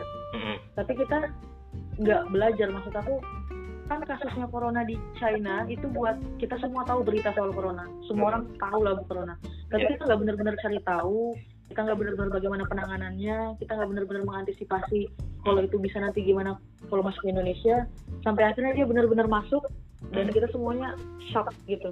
Iya. Yeah, yeah. Shocknya itu kayak kita barusan belajar, kita barusan mau cari tahu soal corona secara umum, bagaimana penanganannya di rumah terus padahal, rumah sakit rumah sakit hmm. padahal kan juga padahal, informasinya kan sudah banyak sebelumnya iya padahal kita udah tahu corona aku yakin semua udah tahu corona dari sebelum dia masuk di Indonesia dari dia di Cina sana di negara luar sana mm-hmm. tapi isu corona itu udah udah udah membludak kan cuman meskipun karena kita kan ngerasa kan itu jauh dari mm. Indonesia jadi kita nggak nggak mempersiapkan diri itu kan kemarin sebelum virus corona ini masuk sebelum masuk itu pemerintah uh, malah melihat celah. Gimana sih biar kita menggantikan uh, supply apa ya? Uh, supply yang dilakukan Cina ke beberapa negara lain. Jadi kita harus meningkatkan produktivitas industri-industri. Bahkan dia menurunkan harga tiket pesawat kan sebelum masuk itu oh iya iya. Agak gimana menurut kamu iya itu mereka benar-benar nyawa persiapan diri jadi kayak cuma melihat peluang keuntungan aja melihat keuntungan benefit hmm. tapi nggak mikir resiko kalau seandainya ini sampai ke kita hmm. jadi mereka nggak nggak mikirkan kemungkinan terburuk cuma mikirkan ini bagaimana kita ngambil keuntungan dari situasi yang lagi urgent di Cina misalnya hmm. kita bisa meningkatkan ekonomi dari situ dari masalah itu hmm. tapi kita nggak pernah mikirkan kalau seandainya itu akan membawa misalnya kayak ngebuka akses ini apa pariwisata gitu kan. Yeah, yeah. itu bisa akan membawa masuk mm-hmm. membawa masuk virus itu ke Indonesia. Masa itu aku kebetulan lagi di Bali tuh dan itu memang dulu masih rame-ramenya. Yeah, masih yeah. tetap masih tetap masuk keluar apa segala memang tiket pesawat juga murah gitu gitu kan benar benar ya, sih. Kalau ya, ini soal, kalau soal pemberitaan uh, ini kan Nah itu sempat dibahas juga uh, beberapa hari kemarin soal pemberitaan kritik-kritik ke pemerintah terkait tidak adanya persiapan segala macam uh, sampai pemerintah dikatakan gagap gugup untuk menghadapi uh, eh, COVID-19 ini.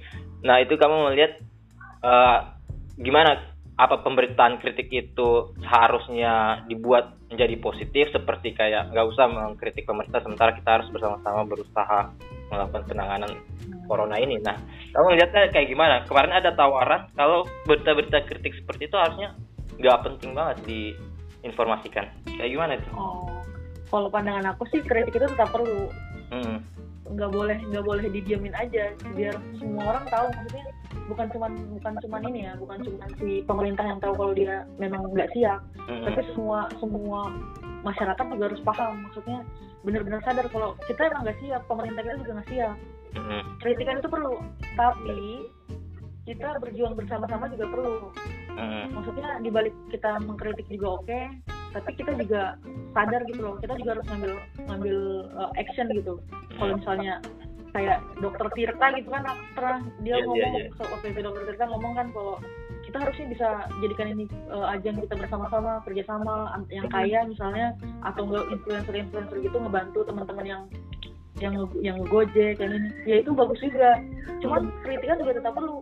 Kalau misalnya kita melihat undang-undang ya yeah. itu sebenarnya udah ada di undang-undang soal karantina. Hmm, harus yeah, pemerintah yeah. yang yang menyediakan semua kebutuhan yang di karantina itu. Nah keputusan 14 hari kita di karantina harusnya itu ada gitu. Tapi kan ini nggak ada dan itu wajib dikritik karena emang ada ada di aturan gitu. Iya ada aturannya.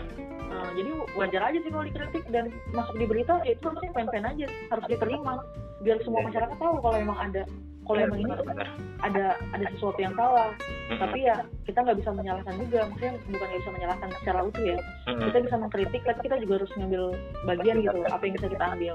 Nah ngomong-ngomong soal tindakan itu di balik papan sendiri ada gerakan-gerakan uh, partisipatif nggak dari masyarakat atau mungkin komunitas tempat uh, untuk menghadapi corona ini? Kebetulan ya karena aku sebenarnya kan di balik papan ini aku baru empat hari ya kembali ke balik papan terus nah kalau gerakan-gerakan yang kayak gitu sih aku belum terlalu ini belum terlalu tahu. Maksudnya gerakan yang diambil untuk corona. Tapi yang pasti itu masker sih. Yang aku tahu banget masker. Karena temen aku pelakunya. Hmm. ada temen aku Bagi karena di ya masker di Balikpapan udah sangat langka hmm. udah sangat susah. Hmm. jadi dia inisiatif buat masker gitu yang pakai kain gitu kan masker buatan yang kain. Hmm. dia buat sekitar satu kilo kain satu kilometer kain. Hmm. nggak tahu itu bisa hasilkan lima belas ribu kalau nggak salah lima belas ribu masker atau nggak dua puluh lima ribu masker. Nah itu dia buat itu terus hmm. terus dibagi-bagikan ke masyarakat bisa langsung ngambil ke tempatnya dia atau nggak kontak yang dia kasih. Itu kayaknya dia. di produksi sendiri? Iya dia produksi sendiri dijahit dibuat gitu. Oke oke oke oke. Boleh tahu nama uh, itu ada ada nama komunitasnya nggak apa? Dia nggak komunitas sih, dia per orang. Dia oh, per orang. Oh, Oke. Okay. Dia per orang.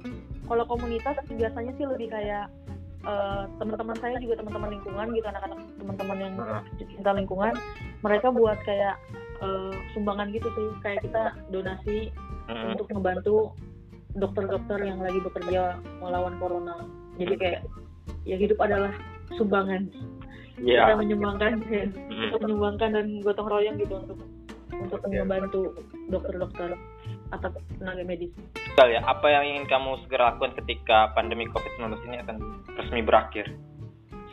Oh, I wanna go to biduk-biduk. Maksudnya itu kan kampung dampinganku ya.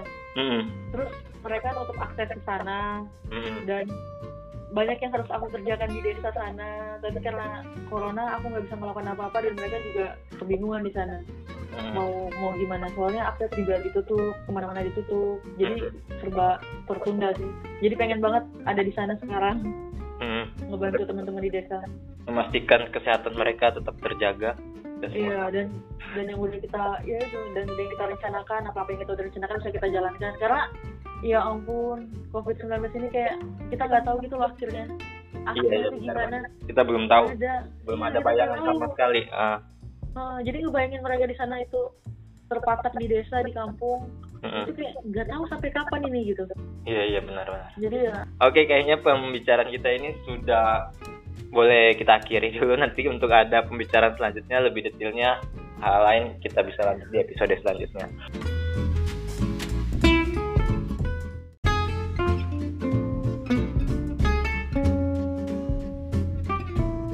Halo semua, selamat datang di Beranda Agung. Program Kobar Kongko Bareng kali ini adalah episode khusus yang membahas topik pandemi COVID-19. Saat ini saya sedang bersama teman muda, kolega yang berada di Jakarta, yaitu Akita Arum Verselita. Jadi uh, Akita ini adalah seorang analis di Mungabay, Business yep. Development Manager di para Bener gak? Harus disebutin semua. Uh, jadi saya salah satu founding member untuk Asosiasi Logistik Indonesia Chapter Milenial. Uh, Asosiasi Logistik Indonesia ini sebetulnya lebih kayak ke komunitas uh, teman-teman yang merupakan praktisi atau profesional di bidang uh, logistik dan supply chain. Kemarin itu kita uh, bantu uh, BNPB hmm. untuk membuatkan protokol jalur logistik yang steril bebas virus gitulah kira-kira. Oke oke oke. Berarti kita uh, kita mulai dari uh, keterlibatan kita di asosiasi logistik itu. Gimana uh, okay. awal mulanya sampai bisa bekerja sama sama BNPB? Oke, okay, as kalau Asosiasi Logistik Indonesia sendiri tuh udah uh, lumayan lama ada di Indonesia atau berdiri berdiri di Indonesia. Jadi merupakan salah satu pelopor juga untuk uh, komunitas uh, pekerja dan profesional di bidang logistik, terutama di sumber pembangunan sumber daya logistik. Jadi uh, uh, kita sebutnya Ali ya. Ali ini kita, uh, Ali ini udah uh, sering banget sebetulnya uh, bekerja sama dengan BNPB uh, Ali sudah beberapa kali uh, ngisi workshop atau seminar yang membekali uh, BNPB terutama dalam bidang logistik kebencanaan. Kemarin itu karena um, pandemik COVID-19 ini kan baru dan Indonesia mungkin juga belum familiar. Sedangkan logistik kebencanaan sendiri itu udah ada, udah ada protokolnya. Cuman untuk yang satu ini karena mungkin masih baru, jadi akan diperlukan protokol lain, terutama yang uh, apa namanya, terutama yang mengurangi penyebaran virus COVID-19 sendiri. Jadi kemarin itu uh, saya dan teman-teman dari Ali kita datang ke kantor BNPB bertemu dengan uh, Bapak Doni Monardo selaku uh, kepala Satgas uh, penanganan COVID-19. Kita ke sana dan baru beberapa hari lalu kita submit untuk uh, protokol atau SOP yang kita kita siapkan untuk membantu BNPB sih untuk logistik sendiri gitu. Memangnya sejauh ini uh, keadaan secara nasional nih melihat uh, dari logistiknya persiapannya kayak gimana kesediaannya? Ini jadi uh, Indonesia itu kan negara kepulauan, sedangkan uh, COVID-19 sendiri adalah permasalahannya adalah uh, ini adalah penyakit atau virus yang ditularkan secara sosial. Jadi nggak mungkin uh, apa namanya sedangkan logistik dan supply chain ketika manusia memenuhi kebutuhannya itu tentunya akan ada sos interaksi sosial. Meskipun sekarang sudah banyak uh, di industri logistik sendiri dan supply chain itu yang menggunakan uh, mesin dan lain-lain. Tapi ibaratnya uh, interaksi sosial tuh nggak bisa di apa ya dihapuskan gitu kan. Sedangkan penularannya sendiri tuh melalui interaksi sosial. Jadi gimana caranya sih kita bisa dari misalnya orang-orang uh, Indonesia ada uh, memerlu akan memerlukan APD atau misalnya uh, alat pelindung diri, masker, alat-alat kesehatan, makanan. Kebayang nggak sih kalau misalnya di logistiknya sendiri atau di um, distribusi logistiknya sendiri itu sudah tidak steril gitu. Pasti impactnya juga bakal lebih banyak dan bergulir, ibaratnya snowballing lah dari satu titik ke titik-titik yang lain. Jadi kita memang um, mau mencoba membantu gimana caranya dari distribusi logistiknya sendiri itu aman dari virus corona kayak gitu. Nah, uh, kita nggak bisa jalan bisnis as usual seperti biasa karena ini sangat berbahaya dan juga belum ada misalnya uh, protokol yang jelas mengenai bagaimana uh, Indonesia sendiri harus menangani di, di sisi logistik.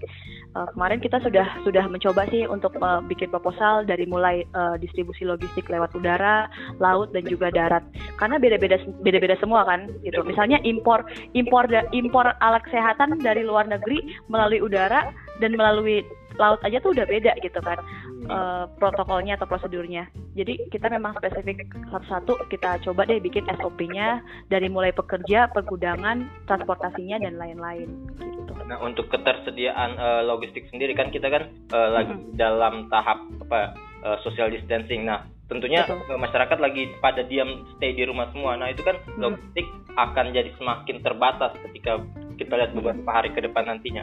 Nah itu bagaimana sih sebenarnya teman-teman Ali melihat bisa memenuhi uh, kebutuhan di masing-masing daerah? Apa itu? Uh, sebetulnya kalau misalnya Indonesia atau misalnya negara lain itu tidak ada yang siap ya dengan pandemi seperti ini. Ini kan uh, sekali seabad ibaratnya. Jadi um, kalau soal ketersediaan logistik kemungkinan saya nggak saya nggak uh, cukup uh, mumpuni untuk menjawab itu gitu kan.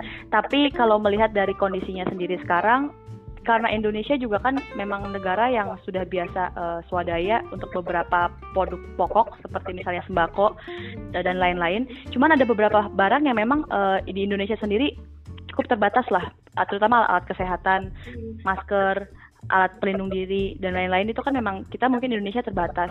Karena bisa misalnya misalnya untuk supply di Indo, di Jakarta aja uh, misalnya cuman ada 100 ada sekitar misalnya 100 eh, rumah sakit gitu kan. Tapi yang sebiasanya pabrik-pabrik atau uh, pengusaha manufaktur yang menyediakan untuk 100 100 uh, rumah sakit ini biasanya cukup. Tapi ketika tiba-tiba meledak, dan diperlukan seluruh Indonesia itu belum tentu cukup gitu kan. Jadi mau nggak mau ada beberapa alat yang memang harus diimpor dari luar negeri. Atau ada beberapa industri manufacturing yang biasanya mungkin uh, memproduksi produk-produk tekstil lain tapi harus di shifting untuk uh, produksi manufacturing uh, alat-alat kesehatan seperti masker dan lain-lain gitu kan. Itu sekarang mungkin trennya naiknya ke situ gitu. Uh, dan balik lagi kayak sepertinya pemerintah dan uh, Ali terutama anggota-anggota Ali yang biasanya uh, bekerja di manufacturing dan juga uh, dinas kesehatan BNPB itu harus terus berkoordinasi sih. Kalau kalau enggak nanti ada satu apa satu um, titik yang kosong yang jadinya koordinasinya tuh berantakan gitu kan gitu. Jadi mungkin kalau ngomongin ketersediaan, misalnya lagi yang yang yang seru itu kalau ngomongin misalnya buah-buahan atau sayuran. Iya, iya. Sekarang banyak yang kita semua tahu bahwa COVID-19 itu bisa diperangi dengan cara meningkatkan imunitas. Sepertinya orang-orang di Indonesia juga sekarang sudah mulai paham untuk lebih uh, apa? lebih sadar untuk makan atau mengkonsumsi makanan-makanan yang bernutrisi, misalnya sayuran dan buah-buahan. Sedangkan sayuran dan buah-buahan itu kan biasanya misalnya datang dari daerah-daerah misalnya puncak ke Jakarta, itu um, harus dipikirin lagi tuh apakah ini steril apakah orang-orang yang membawa sayuran dan buah-buahan ini cukup ah. apa namanya cukup bersih dan bebas virus untuk didistribusikan makan-makan itu ke Jakarta karena kita tahu sendiri kan kayak ketahanan uh, virusnya sendiri beberapa hari di ya. menempel di plastik di besi dan lain-lain gitu itu yang harus kita pikirkan juga sih nah untuk bagaimana uh, uh, pemerataan di daerah-daerah lain kan sementara kasusnya kini belum ditahu masing-masing daerah punya punya kasus-kasus tersendiri. Nah itu bagaimana Betul. biar distribusinya bisa merata, bisa ketahuan. Sementara juga ada daerah-daerah yang sudah menerapkan lockdown. Nah, jadi uh, kalau di kemarin kita di protokol dari Ali sendiri kita punya ada tiga level. Yang pertama itu strategic level. Uh, strategic level ini terutama yang uh, membuat kebijakan-kebijakan seperti BNPB, gubernur, wali kota, dan TGUPP. Lalu yang kedua adalah tactical level. Tactical level ini yang biasanya bergerak di daerah-daerah, uh, terutama dinas-dinas kesehatan yang ada di daerah. Yang ketiga itu adalah operational level. Operational level itu ada Ali sebagai sebuah asosiasi, lalu ada uh, warehouse owner atau misalnya pergud, uh, pengusaha pergudangan dan juga transport owner atau misalnya uh, pengusaha di bidang transportasi. Jadi tiga-tiganya strategic level, tactical level, operational level itu semuanya harus sama-sama bekerja sama. Karena nggak bisa nih dinas kesehatan daerah mau langsung kerjasama sama uh, pengusaha pergudangan tanpa berkoordinasi misalnya dengan BNPB. Karena nanti uh, tadinya yang misalnya ada satu stok barang atau alat-alat uh, yang bisa digunakan atau makanan yang untuk dikonsumsi karena uh, ada apa ya ada melompati satu level strategic level yaitu BNPB yang yang mengkoordinasikan penanganan kas uh, wabah jadinya uh, stok-stok yang ada tuh malah jadinya apa ya nggak bisa didistribusikan secara sesuai plan gitu sesuai sesuai jadwal atau sesuai um, proporsinya masing-masing kalau misalnya semuanya difokuskan ke Jakarta saja, sedangkan di daerah-daerah lain juga kan ada kan yang ya, yang ya. mungkin, -ha. jadi menurut saya tuh satu pintu tuh penting. Tadi itu strategic level, tactical level dan juga operational level. Gitu. Nah, kalau untuk ini sejauh ini kebijakan dari pemerintah pusat mm-hmm. BNPB yang kita lihat terkait mm-hmm. untuk distribusi logistik ke daerah-daerah seperti apa ininya skemanya? sepertinya nah tadi itu kan BNPB pasti pastinya sudah punya kan garis besar uh, penanganan logistik kebencanaan. Mungkin sampai sekarang baru itu yang di yang di apa ya di uh, implementasikan gitu. Hmm. Tapi ada banyak-banyak juga nih hal uh, produk-produk atau komoditas yang memang belum bisa dipenuhi karena harus menunggu misalnya izin eks, izin impor dan juga uh, koordinasi untuk pergudangan dan transportasi. Uh, contoh contohnya aja misalnya impor beberapa alat dari misalnya masker. Tapi uh, bukan masker maaf uh, test kit gitu testing kit gitu kan. Testing kit dari Cina untuk uh, rapid test. Nah dari Cina sendiri harus melewati kepabeaan kepabeaan sendiri kalau misalnya kita mau distribusikan misalnya ke Jawa Timur dari dari mulai dat, barang itu dari Cina datang ke Jak, ke Jawa Timur aja itu kan mereka harus uh, me, harus mendapatkan perlakuan khusus ya karena harus steril gitu kan. Nggak boleh asal-asalan dibawa pakai truk hmm. gitu. Nah itu dia tadi koordinasinya lagi dengan uh, uh, strategic level, misalnya uh, pengusaha di bidang pergudangan dan transportasi. Hmm. Pengusaha di bidang pergudangan dan transportasi itu wajib tahu SOP dan protokol untuk menangani alat-alat seperti ini. Hmm. Misalnya uh, misalnya harus uh, apalah SOP-nya harus didisinfektan dulu atau pembawa atau kurirnya harus me, uh, cek kesehatan dulu. Nggak boleh temperaturnya di atas 37 misalnya 37 derajat. Hal-hal kayak gitu yang harusnya uh, ini tuh di briefing semuanya sih semua level itu harus di briefing kayak gitu. Karena uh, alat-alat kesehatan tuh kan bukan bukan main-main ya nggak bisa kita bawa misalnya pakai uh, truk atau misalnya pakai kereta api jadi emang emang memerlukan beberapa uh, strategi sih untuk untuk memastikan bahwa alat-alat itu sampai dan distribusinya juga uh, bebas virus gitu sebelum sampai ke tujuannya. Berarti uh, pandemi COVID ini uh, masih masih akan berkepanjangan melihat keadaan sekarang karena apalagi kayak seperti semacam uh, penyebab apa penyaluran uh, logistik ini juga punya skema yang kelihatannya Betul. kayak lumayan panjang ya kayak harus uh, koordinasi Betul. daerah sama daerah sementara kan aturan Betul. kemarin baru di, di akan dibuat uh, bagaimana lockdown di daerah-daerah inti. Betul. Lockdown ya. di daerah sendiri juga kita mesti mesti pikirkan lagi kan misalnya uh, lockdown mungkin kalau lockdown negara agak sulit kan, tapi ah. sudah ada beberapa uh, gagasan atau ide untuk lockdown wilayah. Misalnya yang terkecil aja, misalnya lockdown kelurahan atau lockdown kota atau lockdown RT RW. Tapi kita harus pastikan apakah pemerintah juga juga cukup mampu untuk memberikan uh, apa namanya uh, memberikan atau memenuhi kebutuhan masyarakatnya ketika lockdown.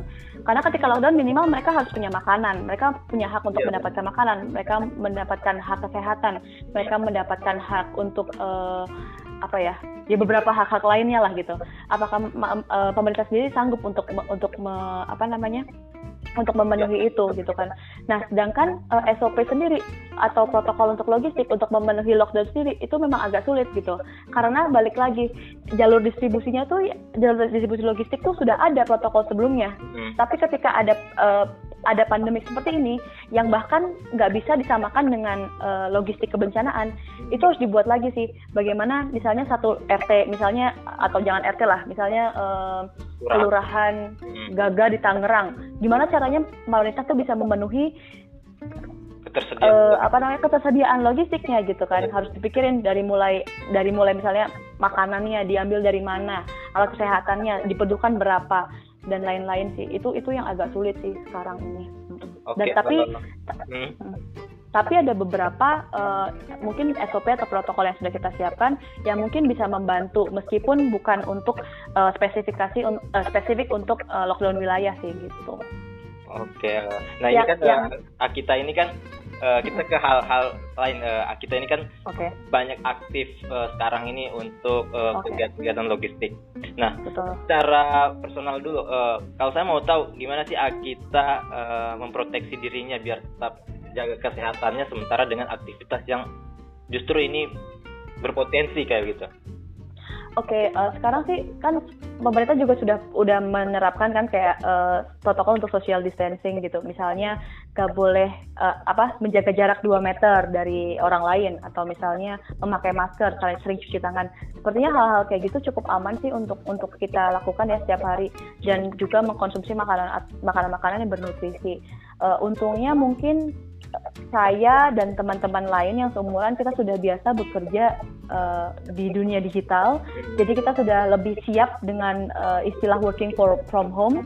Jadi ketika ada kegiatan yang memang memerlukan interaksi, mungkin semuanya bisa dipindah atau digantikan dengan melalui media-media digital.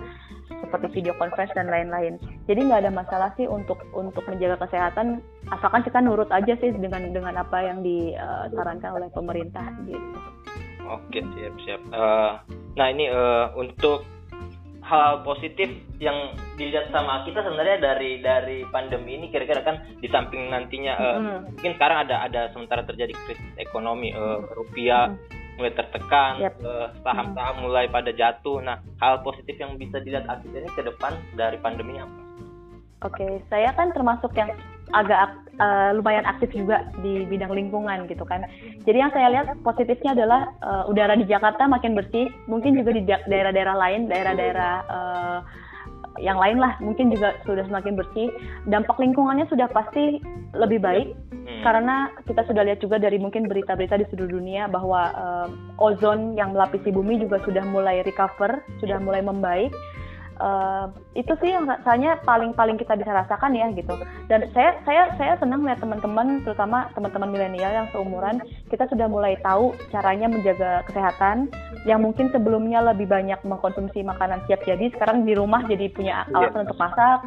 Terus teman-teman juga sudah mulai uh, aktif untuk menggunakan uh, digital media hmm. atau apa ya sosial media untuk sesuatu yang lebih positif misalnya kampanye-kampanye berbuat baik dan juga um, berusaha produktif melalui laptop aja gitu nggak perlu jalan-jalan ke mana-mana karena itu kan mengurangi emisi emisi karbon juga itu sih yang saya saya lihat merupakan salah satu mungkin salah satu wujud dari bumi sendiri mencoba menyembuhkan dirinya sendiri gitu Sepakat. Uh, kalau saya, saya lihat sih kayaknya lockdown ini bukan lockdown ya, apa pandemic ini jadi kayak kita seperti nyepi gitu kalau di Bali kan. Jadi yeah. kita memberikan waktu untuk untuk bumi sendiri uh, menyembuhkan diri gitu. Oke, okay, uh, eh, ini kayaknya pertanyaan terakhir untuk menutup pembicaraan kita. Apa okay. yang ingin segera kita lakukan ketika pandemi COVID-19 ini berakhir? Ah, yang pengen saya lakukan, saya pengen berolahraga di luar karena saya suka banget olahraga uh, olahraga saya kebanyakan outdoor jadi rasanya agak-agak tersiksa kalau misalnya di rumah cuman olahraga di rumah tapi emang paling enak tuh harus bisa olahraga di luar dan uh, semoga orang-orang juga jadi kebiasaan untuk keluar rumah tanpa iya hidup sehat juga gitu. uh, hidup sehat makan sehat dan juga tidur yang teratur gitu kan. Karena uh, terutama kehidupan di Jakarta teman-teman juga banyak yang uh, memik apa ya terlalu mengejar karir ya, terus menghabiskan waktu banyak di jalan raya menggunakan kendaraan bermotor. Mungkin sekarang udah waktunya kita juga berubah uh, untuk apa ya pola hidup sehat yang lebih baik gitu sih untuk diri sendiri mungkin itu oke terima kasih ya kita uh, terima kasih banyak untuk hal detailnya rincian penjelasan lain mungkin kita bahas di uh -uh. selanjutnya sama kita. Okay. Terima kasih. Makasih Agung.